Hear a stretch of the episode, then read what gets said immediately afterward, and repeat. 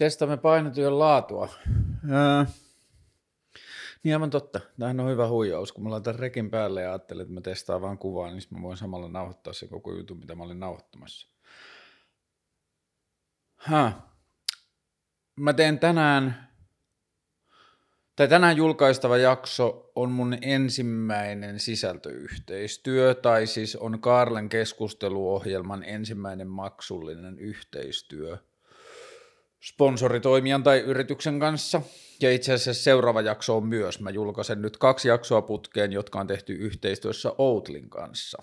Ja tota, niin kuin varmaan median seuranneet voivatkin arvata, niin ne liittyy tähän Outlin maitomyytit-kampanjaan, mutta niissä jaksoissa ehkä käsitellään enemmän sitten niin kuin Outlia ja sitä Outli-kuviota, niin ehkä mä nyt haluan sanoa muutaman sanan siitä, että mun ohjelma tekee sisältöyhteistyötä Mm, alusta asti mun ohjelmalla on ollut se ajatus, että jos siitä joskus tulee rahaa, niin kiva, mutta se ei saa olla se mittari sille, mitä mä teen. Et mulle on tärkeämpää, että mä teen ohjelmaa kuin se, että mä saan siitä rahaa. Et mä mieluummin teen mun oh, niin kuin, toimeentulon jostain muualta ja sitten ohjelmaa olemassa niin, niikseen. Mutta tota, Outlin kanssa kävi sillä tavalla, että Outli otti yhteyttä ja sanoi, että hei, me haluttaisiin tehdä sun kanssa jotain, ja sitten ne sanoi, että kun meillä tulee tämmöinen maitomyytit juttu, ja sitten mä kysyin, että Aa, käsitteleekö se siis sitä, että miksi kouluissa esimerkiksi juodaan maitoa, niin sitten ne sanoi, että joo, exakt. Ja sitten mä sanoin, että aa, mä oon halunnut tehdä tosta aiheesta jaks sisältöä jo vuodesta 2015, kun mulla oli Ylellä TV-ohjelma ja mä en silloin saanut sitä tehtyä, että sopiiko, ettei jutu, puhuta tästä enempää, että mä tuun kertomaan teille, mitä sisältöjä mä tekisin ja sitten sanotte, että jos se on ok ja sitten sen pohjalta neuvotellaan ne korvaukset, niin tämä on mulle ihan täydellinen.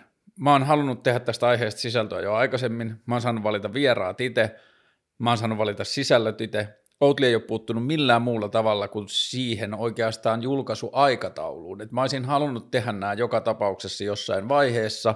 Nyt se, että tässä on Outli mukana, tarkoittaa sitä, että ne saa nimellä ja brändilleen vähän niin kuin tunnettuisuutta, mutta mä puhun näistä asioista niin kuin kasvispohjaisen ruokavalion näkökulmasta, en Outlin näkökulmasta, tai kasvispohjaisten vaihtoehtojen näkökulmasta, vaihtoehtoja maitotuotteille, en Outlin näkökulmasta. Ja tota,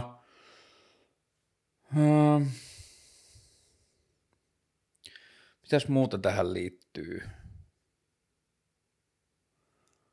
No, mä ajattelen, että tässä niin kuin mulle tärkeintä on pitää journalistinen integriteetti sen kanssa, että maksullinen toimija ei pääse että mä en saa koskaan antaa maksullisen toimijan laittaa mua puhumaan asioita, joita mä en muutenkaan puhuisi, ja mä en saa, mun pitää taistella sen puolesta, että mä en rahasta tee asioita, joita mä en muuten tekisi. Ja mitä tulee tuohon tota, aikaisemmin tänä vuonna niin kuin keskustelussa olleeseen Outlin ja niiden ää, erään rahoittajan väliseen kuvioon Black, mikä se nimi oli? Joka tapauksessa mä ehkä muistan kohta sen nimen, niin Mä oon käsitellyt sitä Outlin rahoittajakuviota jo kauan ennen kuin Outli otti muhun yhteyttä, ja se löytyy mun aikaisemmista vlogeista. Mä tsekkaan nopeasti, monesko vlogi se on.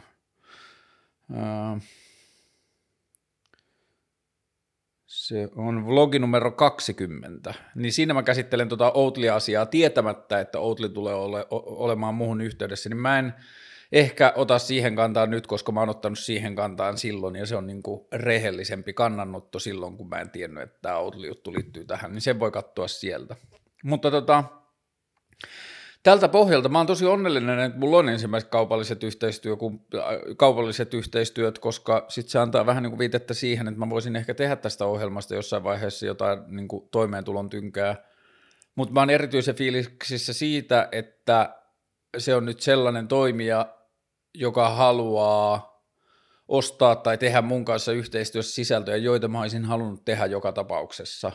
Ja sitten mun mielestä näiden pointti ei ole se, että ostakaa enemmän Oatly tuotteita, tai näiden pointti ei ole välttämättä edes suoraan se, että käyttäkää enemmän kasvipohjaisia raaka-aineita, joka on kyllä mun mielestä tärkeä pointti, mutta mulle tärkein pointti on niin kuin koko tässä Outli-jutussa ja näissä kahdessa jaksossa se, että kyseenalaistetaan vallitsevia totuuksia, kyseenalaistetaan niitä asioita, joita me ollaan opittu pitämään absoluuttisina totuuksina.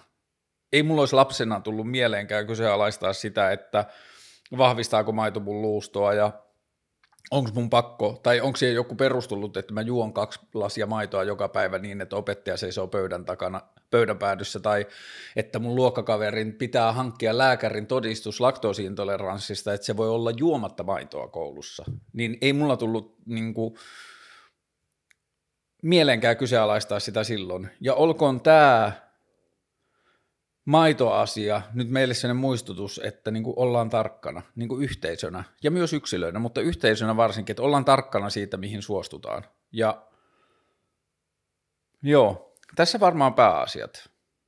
Mutta joo, mä oon fiiliksissä, että mä teen tällaista. Mä oon fiiliksissä, että se on Outli, että se antaa mun tehdä asiat just silleen niin kuin mä haluan tehdä. Ja jos jonkun mielestä Outlin tuotteet maistuu pahalle, niin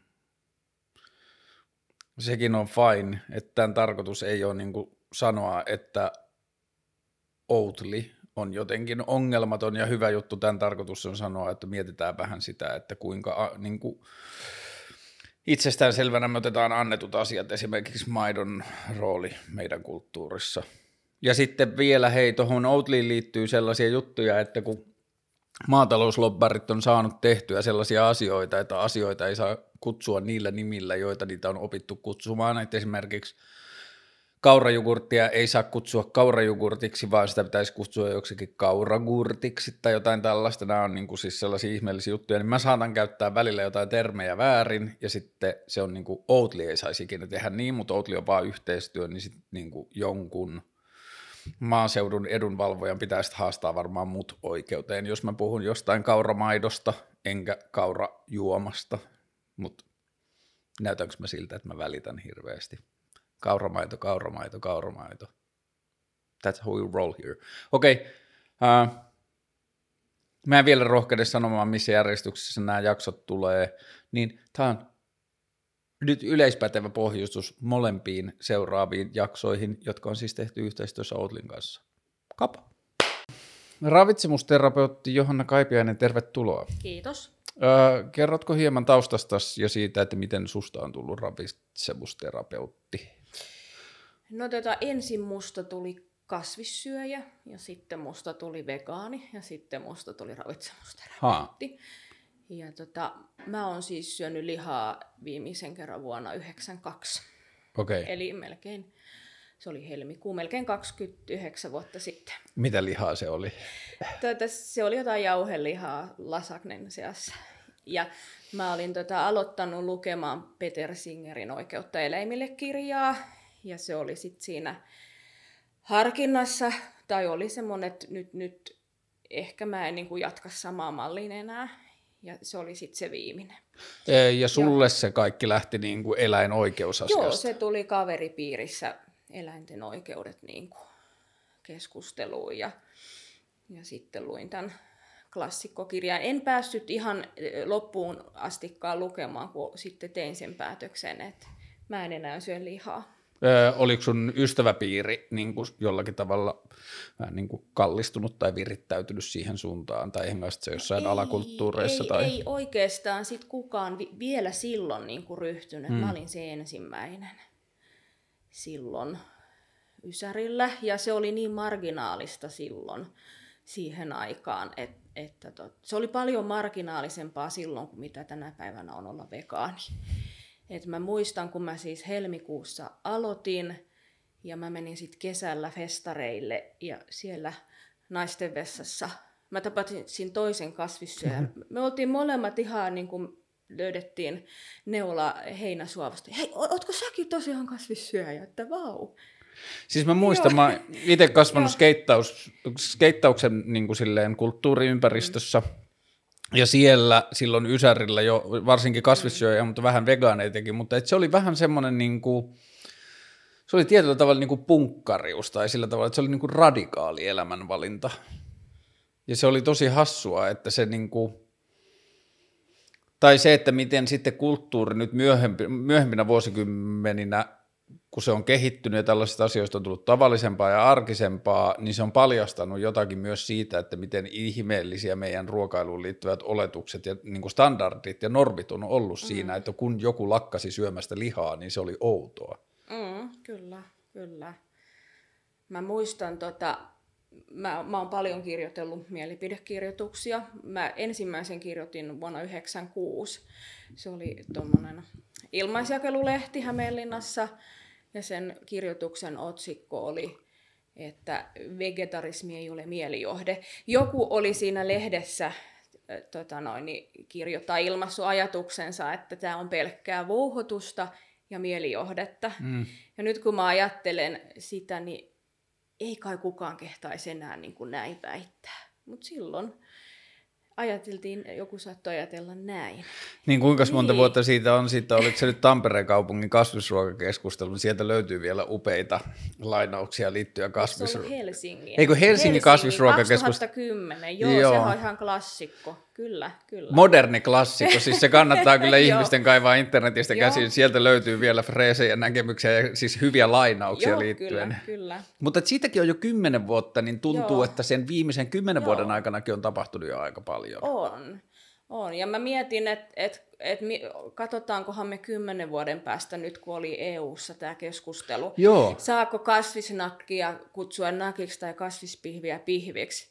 Niin näyttäytyyköhän tämä niinku yhtä absurdina kymmenen vuoden päästä, kuin mitä nyt näyttäytyy nämä, nämä niinku ja nyt tällä, nyt tällä vai viime viikolla, kun oli tämä keskustelu tästä kasvisnakista, niin siihen liittyen, niin multa oli mennyt vähän jopa ohi, että tämä niin tota, ohjelman yhteistyökumppani Outli laittoi mulle viestiä, että hei, että sitten kun sä teet sitä jaksoa ja sä puhut asioista, mm. niin sä et saa puhua kaurajukurtista, sun pitää puhua kauragurtista ja sä et saa puhua äh, kauramaidosta, sun pitää puhua kaurajuomasta ja niin edelleen, niin tämä niin kuin, liha- ja maatalousteollisuuden lobbarit on jo aikaisemmin onnistuneet tavalla, joka ainakin multa on mennyt ohi. Joo, siis on, on näin, että tota, kasvimaitoja ei saa kutsua, siis niitä ei saa myydä kasvimaitoina, niin. eikä markki, markkinoida tai mainostaa, mutta näin niin kuin yleiskielessä kyllä saa käyttää. Niin, ja se on, Joo, mutta että ilmeisesti joo. se, että kun tämä Outli on ollut mukana sitten näiden joo. jaksojen tekemisessä, joo. niin se jollakin tavalla vaikuttaa mun sanomisiin okay. myös. Mutta okay. sitten mä vaan sanoin niille, että no jos mä sanon jotakin, niin mä kannan vastuun sit siitä, että joo. te voitte sanoa, että me, me niin kuin me ohjeistettiin oikein. Okay. Mutta toi on niin kuin hassu, hassu asia, että tällainen asia, joka on mennyt jo täysin kansankieleen mm. ja niin kuin puheeseen, tai just mm. joku vaikka kaurajugurtti, niin Joo. niin se, että ihmisten pitäisi oppia käyttämään sanaa kauragurtti, tai sitä ei saisi käyttää mainonnassa, niin ehkä toi on aika niin kuin silleen, just osuva esimerkki siitä, että vielä näinä vuosina 2020 me joudutaan neuvottelemaan tuollaisista sanoista, ja niissä niin tämä maatalousteollisuus pystyy käyttämään valtaansa. Niin, joku musta sanoo osuvasti, että nämä voi olla niitä niin kuin kuolinkorinoita, niin. että et ei ole enää muuta mihin tarttua, niin tartutaan tähän kieleen ja termeihin sitten. Et. Mutta on, onhan se niin kuin jotenkin älytöntä, että siellä EU-ssa tärvätään aikaa tämmöiseen. Niin. Et eikö nyt olisi tärkeämpää tuota asiaa, asioita päätettävänä. Tota, silloin kun sä lähdit opiskelemaan ravintoterapeutiksi, niin millä tavalla sitten akademiassa suhtauduttiin tähän kasvissyöntiin tai millä tavalla se näyttäytyi sitten siinä? No tota, mähän opiskelin ensin ja valmistuin Helsingin yliopistosta niin kuin ravitsemustiedepääaineen. Hmm. Ja, ja tota, mä sitten vähän myöhemmin kävin täydentään opintoja Kuopiossa sain tämän ravitsemusterapeutin pätevyyden. Ja no ehkä siinä oli vähän jonkunlaista eroa näillä yliopistoilla asenneilmapiirissä, että kyllä Helsingissä oltiin ehkä niin kuin edempänä. Minä vuonna sä ne paperit? Mä sain maisterin paperit 2005. Okei, eli se on, sä oot aloittanut sitten joskus vuosituhannen vaihteessa. Joo, joo. Mi- mi- miten kasvisruokailuun suhtauduttiin silloin tai kasvisruokavalioon? Oliko se vielä niin kuin yliopistokuvioissa, oliko se niin kuin kummajainen tai oliko se alkanut normalisoitumaan jo ei, siinä? Ei, ei se ollut kummajainen ja oikeastaan se oli sitten, sitten se, niin kuin mulle se, että kun mä ryhdyin vegaaniksi, niin oli semmoista hienosäätöä. Hmm.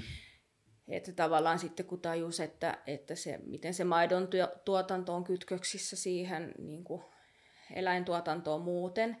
Ja mä olin aikaisemmin sitä ajatellut, että on tosi hankalaa olla vegaani, niin kuin, jos menet kodin ulkopuolelle. Mm. Mutta sitten kun mä tulin yliopistoon opiskelemaan, tajusin, että eihän, ei, ei tämä tota, selitys nyt enää päde, koska jo silloin yliopiston ruokalasta sai vegaaniruokaa. Hmm. Vuosituhannen vaihteessa. Ja toi on kiinnostava siis tuohon liittyen ravitsemusterapeu, niin kuin terapeutin ammattiin, mutta myös ravintotieteisiin ja muuta, että jonnekin, mitä hän uskaltaisi sanoa, siis varmaan jonnekin vielä 1900-luvun alkupuolella, kuinka pitkälle me ollaan ihmisenä ajateltu vaan niin kuin sitä, että meidän pitää syödä pysyäksemme hengissä. Milloin on alkanut kunnolla se keskustelu siitä, että mitä ja millä tavalla meidän pitää syödä? No oikeastaan vielä, kun on ensimmäisiä ravitsemussuosituksia laadittu, joskus 30-luvulla, niin tota, ne on, se lähtökohta niin kuin on ollut se, että, että torjutaan puutoksia. Hmm. Ja se on sitten vasta ajan myötä tullut, tullut se kääntynyt niin, että, että, että tavallaan miten syö terveellisesti.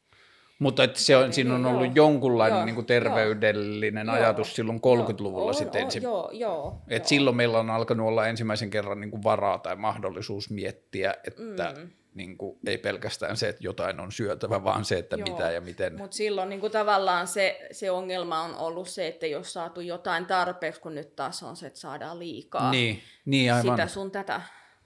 Et se on niin kuin näin kääntynyt. Öö, mitä me sun näkökulman mm. mukaan, jos me syödään vähän niin kuin silleen miettimättä, niin mitä me saadaan nykypäivänä liikaa? Öö, tota, kovaa rasvaa. Suomalaisista saa suurin osa liikaa. Ja mm. Hirveän suuri osa syö liikaa punaista lihaa ja lihavalmisteita. Mitä niiden mukaan, jos ajatellaan ensin mm. siis puhtaasti ravitsemusnäkökulmasta, mm. niin mitä niiden mukana tulee liikaa? No tota, nehän on niin kuin yhdistetty esimerkiksi syöpäriskiin, mm. et, et sen takia niille on asetettu rajoitteita. Ja toki myös sitten liharasva on sitä kovaa rasvaa mm. myös, että se on niin kuin kakkosena mistä suomalaiset saa kovaa rasvaa. Ykkösenä on maitotuotteet. Okei. Okay. Joo. Ja sitten kääntöpuolena on se, että liian vähän syödään kasviksia ja hedelmiä ja marjoja. Mikä, onko se sitten se maito vai mikä maitotuote se on, mistä me eniten otetaan? Onko se voi? Mistä me otetaan eniten niitä kovin rasvoja? Öö, tota, mä en nyt muista, mutta, mutta tota, no, rasvaset maitotuotteet. Ja siinähän on se paradoksi, että meitä neuvotaan syömään vähärasvasia maitotuotteita, mutta kun lehmä ei lypsä sitä rasvatonta maitoa, se, mm. se menee joka tapauksessa johonkin kuluttajan käyttöön se maitorasva. Niin, aivan. Sitten kuluttajat syö sen vaikka leivonnaisissa tai juustoina tai näin. Onko sulle niin kuin mm. näiden vegaanivuosien aikana, niin nyt sä sanoit 90-luvun alussa kasvissyöjäksi, milloin Joo. vegaaniksi? vuosituhannen vaihteessa, 2000. Mä olin kyllä sitä ennen kotivegaani, mm. mutta tota, silloin se tuntui vielä, että se olisi niin kuin liian radikaalia tai hankalaa, että jos se olisi kodin ulkopuolellakin. Mutta...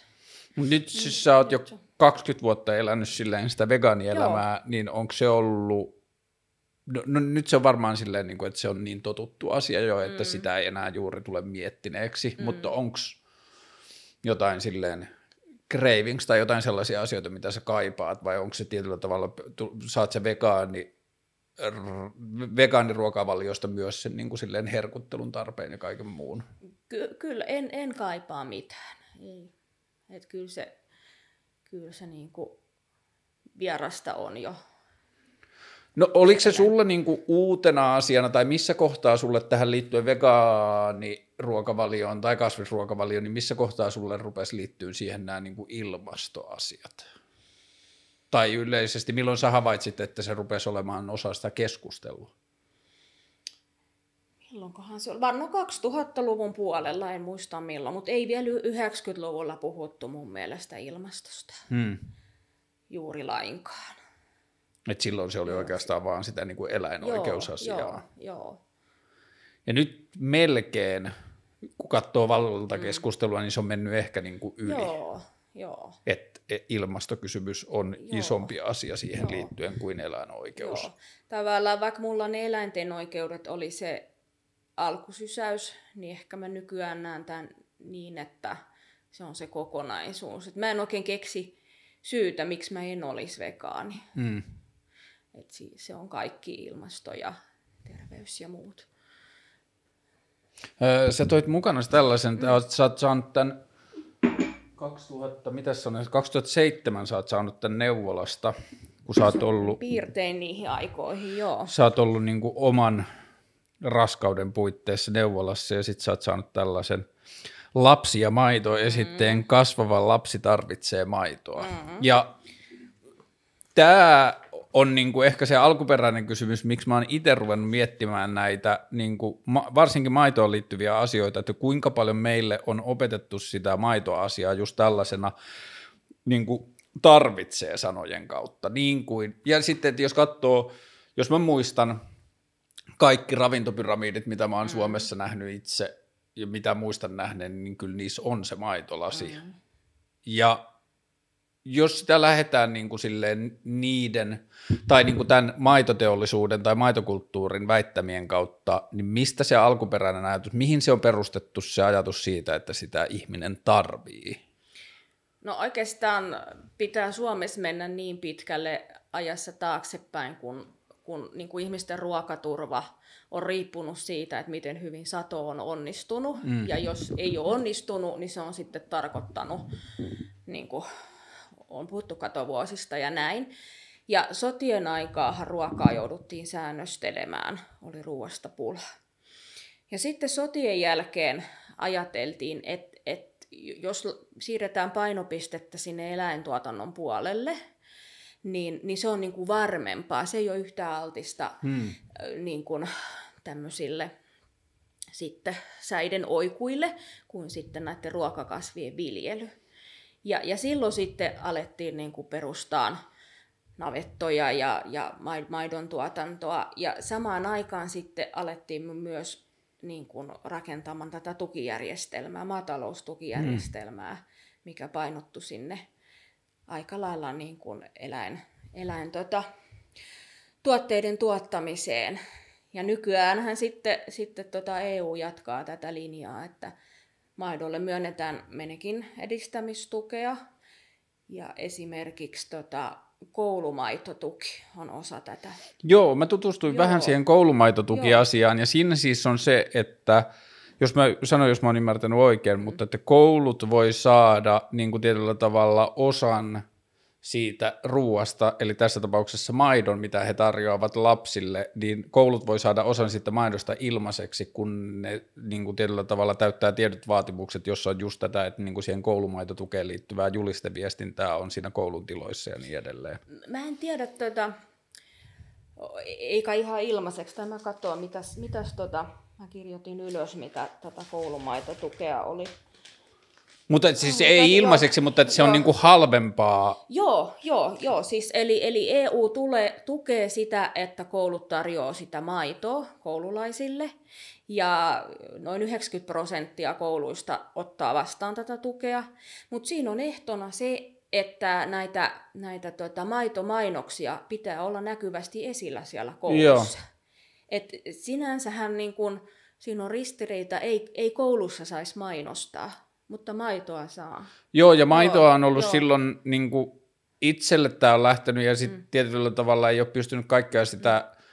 niin kuin päivittäin edes, että mikä se tilanne on nykypäivänä, mutta että niin kuin sen muistaa 90-luvulta ja vielä 2000-luvulta, kun mä oon ollut lukiossa silloin vuosituhannen alussa, niin siellä oli aina se niin kuin kouluruokalassa oli tämä, ja sitten oli vielä niin kuin tämmöistä niin kuin coolia nuorisomainontaa, silloin Ysärillä oli nämä Ben Johnson ja tämä Milk-kampanja ja kaikki tämä, mutta se, että se kulttuuri oli todella se, että lapsen piti esimerkiksi laktoosiintoleranssin varjolla hankkia poikkeuslupa olla juomatta maitoa ruokalassa.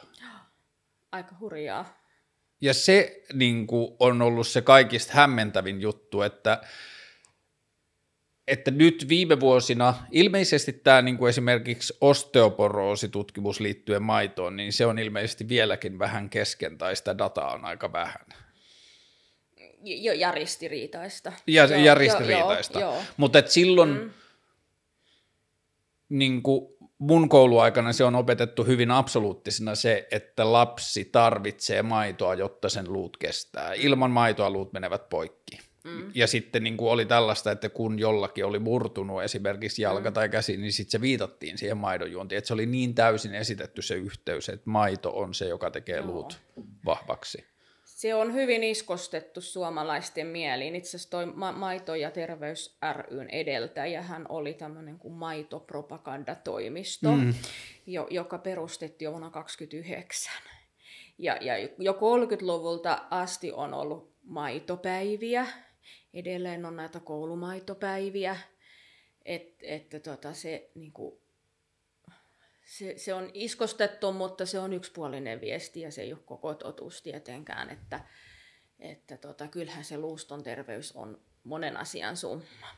Ja nyt joo, musta tuntuu, joo. että viime vuosina se on mennyt enemmän ja enemmän siihen D-vitamiiniin, joo. että niin kuin maito liitetään siihen, ja jos mä oon ymmärtänyt tämän ketjun oikein, niin maito varsinaisesti ei sisällä kovin paljon D-vitamiinia, mutta vaan tajuttiin, että hetkinen, kaikki lapset juovat maitoa, joten se on hyvä paikka, jonne lisätä sitä D-vitamiinia. Juuri näin, juuri näin, että se on ravitsemuspolitiikkaa, että mitä, mihinkä näitä täydennetään näitä ravintoaineita, että meillähän tähän liittyen, niin meillähän on maaperässä vähän sekä seleeniä että jodia.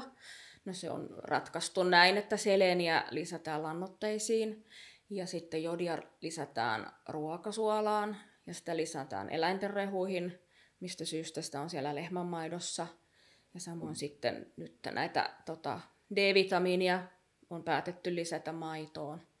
Et se on niin kuin valinta, niin, eli mihin, vähän niin, mihin näitä lisätään. Joo, eli vähän niin, kuin niin että ensin maidosta tehtiin tuote, jota kaikki käyttävät, ja Joo. sen jälkeen sitä tehtiin, sitten tehtiin Joo. vähän niin kuin kanava Joo. tiettyjen Joo. Niin kuin täyteravinteaineiden kyllä, niin kuin, kyllä. Joo, Joo. kuljettamiseksi. Kyllä, kyllä. Öö, jos nyt olisi jotenkin silleen apokalypsi ja asiat aloitettaisiin nollista ja lähdettäisiin suunnittelemaan esimerkiksi terveellistä kouluruokailua tai niin edelleen, niin jos unohdetaan hetkeksi ilmastovaikutukset ja eläinoikeusasiat ja mietitään puhtaasti ravinnon kautta, voiko maitoa perustella joillakin argumentein vielä niin kuin tärkeänä osana terveellistä ruokavaliota? Onko siinä jotain sellaisia asioita, joita esimerkiksi Suomen ravitsemuksessa tai suomalaisessa ruokakulttuurissa on muuten hankala saada? Ei siinä ole mitään semmoista, mitä ei voi saada muualta. Ja, ja tota, nythän viime vuonna Kanada jätti maidon pois ruokasuosituksistaan hmm. kokonaan. Ja siitä, siitä tietysti nousi kohu ja, ja tota noin, niin sikäläinen meijeriteollisuus ei, ei tykännyt hyvää. Ähm. Mä luulen, että tämä on mihin suuntaan ehkä mennään muuallakin sitten tulevaisuudessa. Tiedätkö, mitä niissä Kanadan ruokasuosituksissa sitten tuli vähän niin kuin sen maidon tilalle? Tai lisättiinkö siellä jotakin muuta? Siinä on, ves, siinä on vesilasi, siinä, siinä tota, kun on tämä lautasmalli. Mm. Siinä on vesilasi. Okay. Ja, ja tota noin, niin lukee jotenkin näin, että, että juon niin kuin sokeroimattomia juomia. Ja sitten mä kävin ihan katsomassa, että mitä, mitä he niin kuin kalsiumista ovat mm. maininneet. Ja, ja siellä oli kalsiumin lähteistä ensimmäisenä mainittu tofu. Hmm. Eli hyvin erilainen näkökulma kuin Suomessa. Toki siinä oli mainittu maitotuotteet, mutta sitten oli mainittu myös esimerkiksi vihreät vihannekset, parsakaali ja tämmöiset, mitkä on hyviä kalsiumin lähteitä. Jos sun ja pitäisi... Myös, myös oli mainittu nämä kalsiumtäydennetyt sitten kasvimaidot siellä. Jos sun pitäisi aseohimolla puolustaa maitoa, niin olisiko kalsium se, jolla sitä olisi niin kuin pätevin puolustaa? No se ohimolla. No eh, ehkä sitten joo, mutta tota, joo.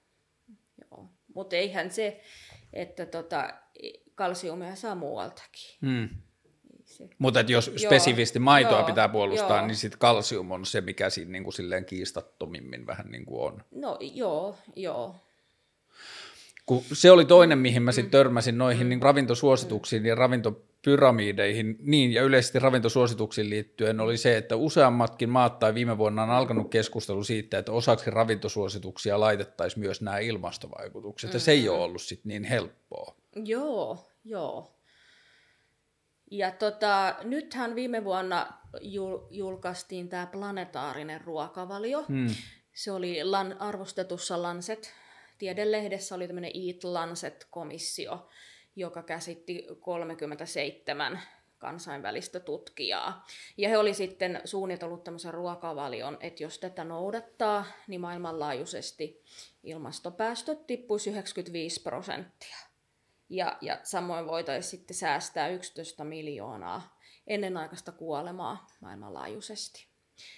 Ja, ja tota noin, niin tämä planetaarinen ruo- ruokavalio, niin tämä on jo aika lähellä itse asiassa vegaanista, että siinä on hyvin pienet ne eläintuotteiden määrät, että siinä esimerkiksi lihaa oli vain 14 grammaa per päivä. Se on todella vähän. Mm. Se tekee pikkasen alle 100 grammaa viikossa. Ja, ja sitten siinä oli maitoa niin kuin maksimissaan 2,5 desiä päivä. Se on puolet vähemmän, mitä nykyisissä suomalaisissa suosituksissa on. Siellähän neuvotaan juomaan se tota noin, viisi desiä. Mm. Mutta, mutta nähtäväksi nyt jää, mitä tulevaisuudessa tällä hetkellä ollaan parhaillaan uusimassa pohjoismaisia ravitsemussuosituksia, että millä tavalla nyt sitten nämä ilmastoasiat, tai on vakuutettu, että tulee näkymään niissä, millä lailla ne tulee näkymään, millä lailla tämä, tämä tulee vaikuttaa tämä planetaarinen ruokavalio. Öö, mitä siihen planetaariseen ruokavalioon oli jäänyt sitten eläperä, eläinperäisiä ruoka-aineita yleisesti? Siinä oli kaikki mukana, mukana kyllä, että et jos, jos joku haluaa käyttää, voi käyttää, mutta ne määrät oli pieniä. Niin just aivan. Mutta sitten jos taas mietitään sitä niin kuin terveysnäkökulmasta mm. tai silleen just tämä ehkä niin kuin puutoksen mm. torjuntanäkökulmasta, mm. niin mitkä on tietyllä tavalla, jos vaikeimmat tai työläimmät korvata sitten vegaanisessa ruokavaliossa versus, tai niin kuin, että mitkä on hyödyllisempiä asioita, mitä ihminen on oppinut eläinru, niin kuin eläinperäisistä syömään, tai mitkä on vaikeampia korvata? Mm, no en mä nyt tiedä va- vaikeampia, mutta toki, toki niin kuin, siis on joitakin, mitä e-, ei ole helppo saada vegaaniruokavaliosta, mm. niin kuin B12-vitamiini, mitä ei ole missään kasviperäisessä tuota, ruoka-aineissa. Toki nykyään täydennetään sitä noihin esimerkiksi kasvimaitoihin. Sitten, sitten tota, no D-vitamiini, se, oikeastaan se koskettaa mitä kaikkia täällä pohjoisella pallonpuoliskolla, kun ei talvella sitä muodostu iholla auringonvalosta. Ja no sitten on jodi, mutta niin kuin mainitsin jo, että se on se, että et, et kun jodia lisätään eläinten rehuihin, sen takia sitä on siellä. Niin aivan, että luonnollisesti sitä ei olisi siellä. Luonnollisesti sitä ei olisi siellä lehmän maidossa. Ja sitten taas suolla on vähän hankala, että jos sä haluat kaiken jodin vaikka sieltä saada, niin pitäisi ylittää sitten suola, suola niin kuin maksimimäärä mm. suositus, että sen takia vegaaneille suositellaan jodin lisää myös. Kuinka paljon sä ajattelet, että niin kuin esimerkiksi eliniän odote, kun se on viimeisen 100-150 vuoden aikana kasvanut hurjasti, niin kuinka iso osa siitä on ollut sitten niin kuin meidän ravitsemuskulttuurin muutosta? Tai kuinka paljon se, että sen sijaan, että me vaan syötiin pysyäksemme hengissä, siirryttiin syömään terveellisesti, niin kuinka paljon se on lisännyt meidän on varmasti lisännyt tosi paljon, mutta, mutta ei yksinään, että kaikki niin kuin lääketieteen kehitys ja hygienian kehitys, niin varmaan yhdessä, niin. yhdessä on, mutta tota, ky- kyllähän on ollut kaikkea niin kuin Pohjois-Karjala-projektia ja muuta, missä tota, Pohjois-Karjala-projektissa, missä, missä huomattiin, miten, miten epäterveellisesti siellä syötiin joskus 70-luvulla ja on kaikkea tämmöistä ollut, hmm.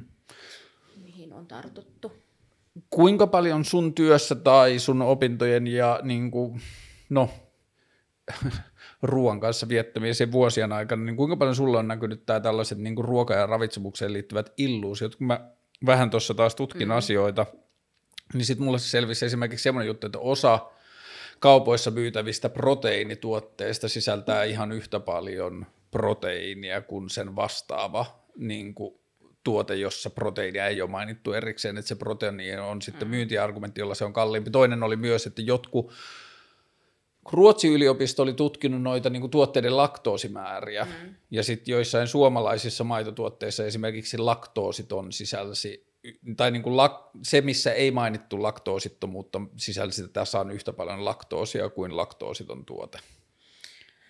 Että onko meillä paljon jotenkin niin kuin meille myytävässä ruuassa niin kuin sillä jotenkin markkinaviestejä tai, tai brändäysasioita?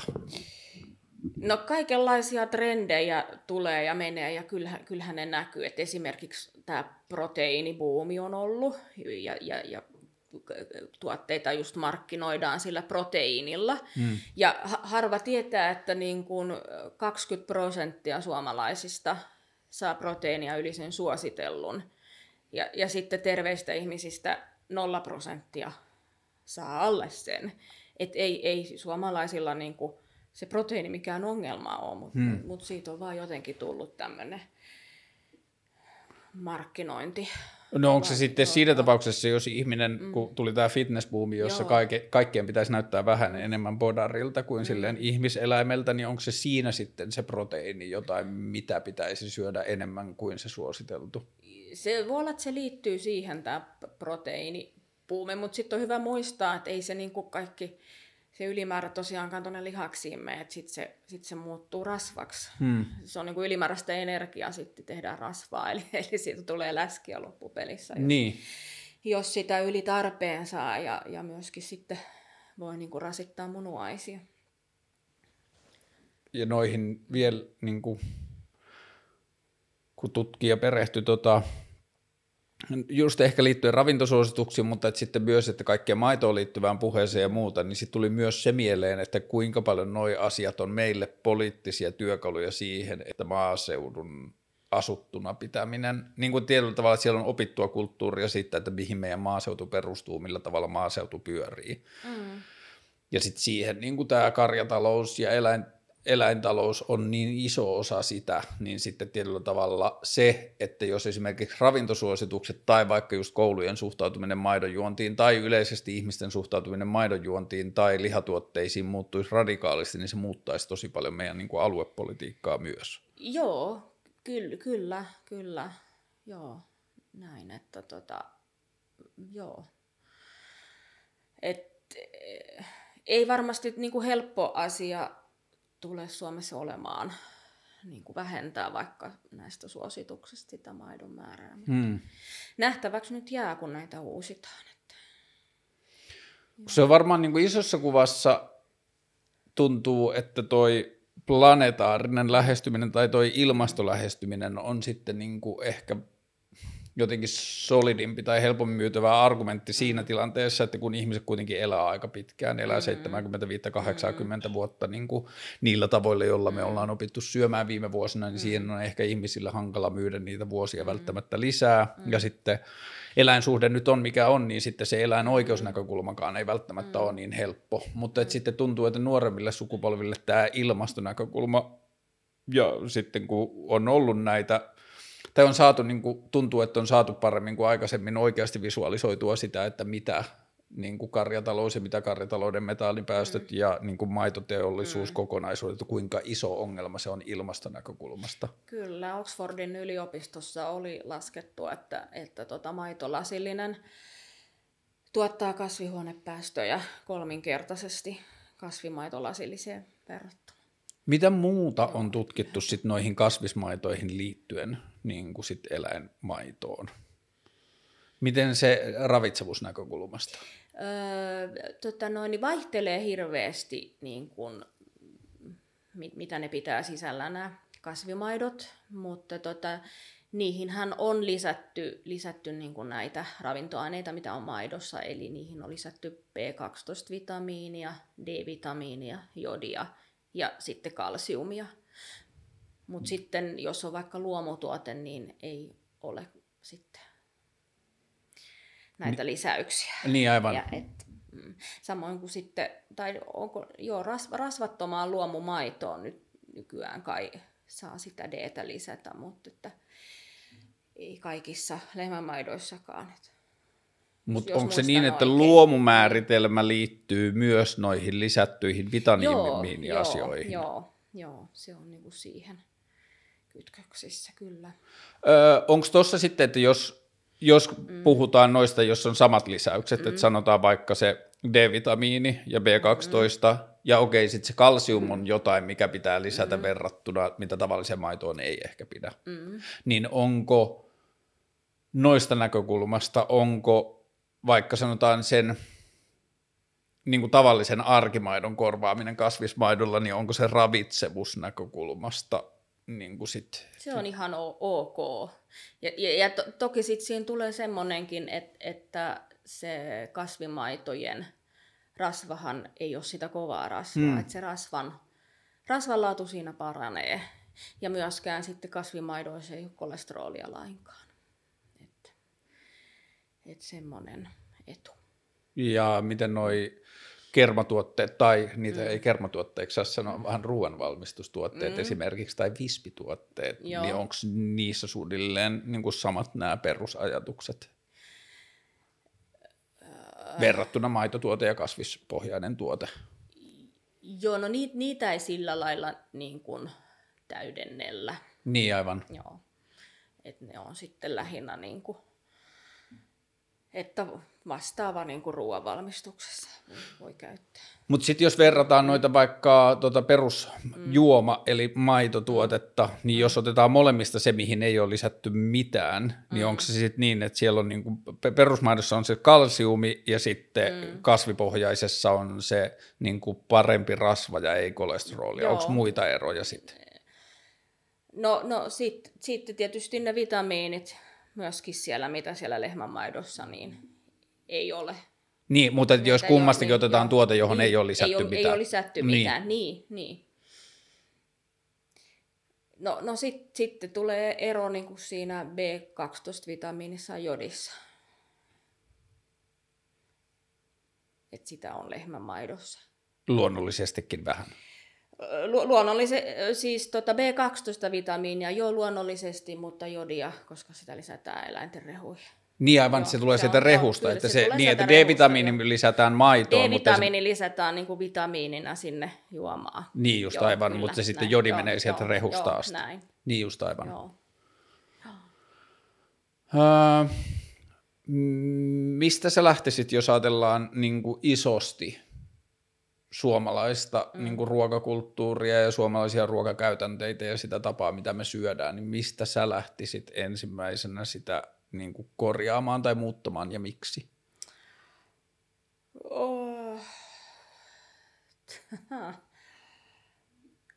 Joo. Jos sä saisit olla ravitsemussuositusihminen. Tota, mä ottaisin, mä mä tota noin, ottaisin mallia esimerkiksi näistä Kanadan suosituksista, taikka sitten Australia. Australiassa siis soijamaitopurkki seisoo tasarin, tasavertaisena siinä lehmämaitopurkin rinnalla siellä australialaisten ruokapyramiidissa. Ah, okay. Et, että tämmöisiäkin ratkaisuja on maailmalla. Tai ehkä mä ottaisin esimerkiksi nämä Kanadan suositukset, jossa sitä ei niin kuin ole ollenkaan. Että Kanadan suosituksissa on vaan niin kuin keskitytty siihen, että niin kuin proteiiniin hmm. ja, ja sitten korostetaan, että, että kasviproteiinia kannattaa suosia. Niin ja noissahan Joo. on vielä niin kuin kiinnostava vielä se ulottuvuus, että mitä mitä lehmämaidon ja sanotaan vaikka kaurajuoman mm. litrahinta olisi, jos kumpikin toimisi samoilla niin kuin tukijärjestelmillä. Kyllä, kyllä. Mm. Et nythän se on vähän niin kuin mm. silleen epäreilussa kilpailuasetelma, että, että se litrahinta on aika eri toistaiseksi. Mm. Mm. Ja sehän ei ole puhdas tuotantotaloudellinen niin. asia. Mm Mä luulen, että tässä varmaan tärkeimmät. Mä yritän miettiä vielä, oliko vielä jotain. Ää... Niin, vielä tuosta niinku vegaaniruuasta. Mä löysin, että ihan vielä viime vuosina jotkut kunnat tai kaupungit on pyytäneet lisämaksua vegaaniruuasta päiväkodeissa. Ihan totta. Siitä on nimittäin yhdenvertaisuuslautakunta antanut päätöksensä yhdestä tapauksesta Helsingissä. Kyseessä oli yksityinen päiväkoti, Ah, okei. joo, ja, joka oli pyytänyt lisämaksua. Ja yhdenvertaisuuslautakunnan mukaan se on syrjivää.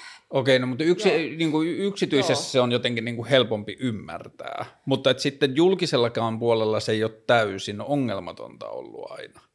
Niin kuin ylipäänsä saada ruokaa Niin. vai ei, ei ole. Et, et, et valitettavasti näin on, että et, tota, tämä on niin kuin, tavallaan suosituksissa suhtaudutaan ihan myönteisesti siihen, että joo, kyllä vegaani, vegaaniruoka voi olla myös se terveyttä edistävä vaihtoehto ja on, on vegaaninlautasmallit ja näin, mutta sitten se on jätetty kuntien päätettäväksi, Että miten ne suhtautuu. tarjoaako he sitä vai eivätkö tarjoa. Hmm. Ja, ja, ja tällöin niin kuin, tota, noin, niin perheet on eriarvoisessa asemassa riippuen siitä, missä päin he asuu. Et saako sitä ruokaa vai ei, ja, ja moni on sitten joutunut aika pitkäänkin taistelun käymään saadakseen sitä. Ja tällä hetkelläkin ö, tuolla yhdenvertaisuusvaltuutetulla on pöydällä näitä, että sinne on kanneltu näistä, näistä tota, tapauksista, kun sitä ruokaa ei ole saatu. Mutta tämä on varmaan myös aika hyvä semmoinen niin symboli jotenkin näille vedenjakaja-ajoille, millä me ollaan, että kun tota keskustelua katsoo mm. niin kuin vaikka ilmaston näkökulmasta, niin se tuntuu tosi hurjalta, mm. että perhe tai yksilö tai mikä, millä tahansa argumentilla toimitaan, mutta että, niin kuin, että se halu kasvispohjaiseen tai vaikka vegaaniseen ruokavalioon, niin se onkin vaikeampi valinta tai se vaatii erillistyötä verrattuna siihen, että se on niin kuin se eläinpohjainen ruokavalio on käynyt niin, niin kuin oletuksen kaltaiseksi kulttuuriksi, joka nyt alkaa tuntua jo hassulta.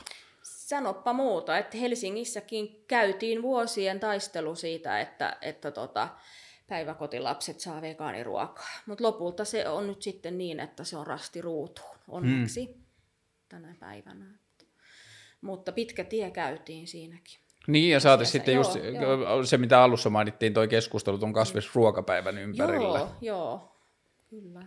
Että se niin kuin, Joo. okei, se oli 2010, toivotaan tilanne on mennyt eteenpäin, mutta se oli aika niin kuin, jotenkin kourin tuntuva symboli siitä, että Joo. missä se keskustelu menee, että jos ehdotus on se, että yksi päivä viikosta koulussa ei olisi lihaa, Mm, niin sitten se vastustus oli sitä luokkaa, mitä se oli. Joo. Et kyllähän tota se ihan simputukselta tuntuu, jos, jos äh, niin kun ei, ei tarjota jossain sitä vegaaniruokaa päiväkotilapselle tai koululaiselle. Ja sitten vielä sanotaan, että omaa ruokaa ei saa tuoda. Aa, et, niin se- että tämmöisiäkin, että et, et, kyllähän joka paikassa on, että ne on sitten ihan tekosyitä, että me emme, emme muka voisi taata jotakin tota, kylmäketjua tai muuta, että onhan nyt jääkaapit joka paikassa. Et kyllä näitä on ollut näitä tapauksia. Mutta tollainen Sitten- tapaus, jossa mm, päiväkodissa mm. kielletään lasta tuomasta omaa evästä, omia eväitä ja ö, Mm. kieltäydytään tarjoamasta vaikka vegaaniruokaa, niin silloin se pitää sisällään sen, että päiväkoti lähtee siitä oletuksesta, että lapsi tulee syömään lihatu- tai niin kuin eläinperäisiä tuotteita päivän aikana. Niin, niin. Kyllä, kyllä. Pitää muistaa, että se tarjoamatta jätetty ruoka ei niin kuin kenenkään ravitsemusta edistä. Mm. Tai se tyhjä lauta. Mutta hei, Johanna, kiitos sinulle ja Kiitos. tota, tsemppiä tähän työhön ja keskusteluun. Se varmaan voi tuntua välillä vähän hassulta ja turhauttavalta, kun ne perusteet ja niin kuin historia sen taustalla on mikä on ja sitten kun kulttuuri on mikä on, mutta et niin kuin, kuten kaikki tota, vallitsevaa kulttuuria vastaan työtä tekevät ihmiset, teette arvokasta työtä. Kiitoksia siitä Kiitos, kiitos. ja kaikkea hyvää. Kiitos.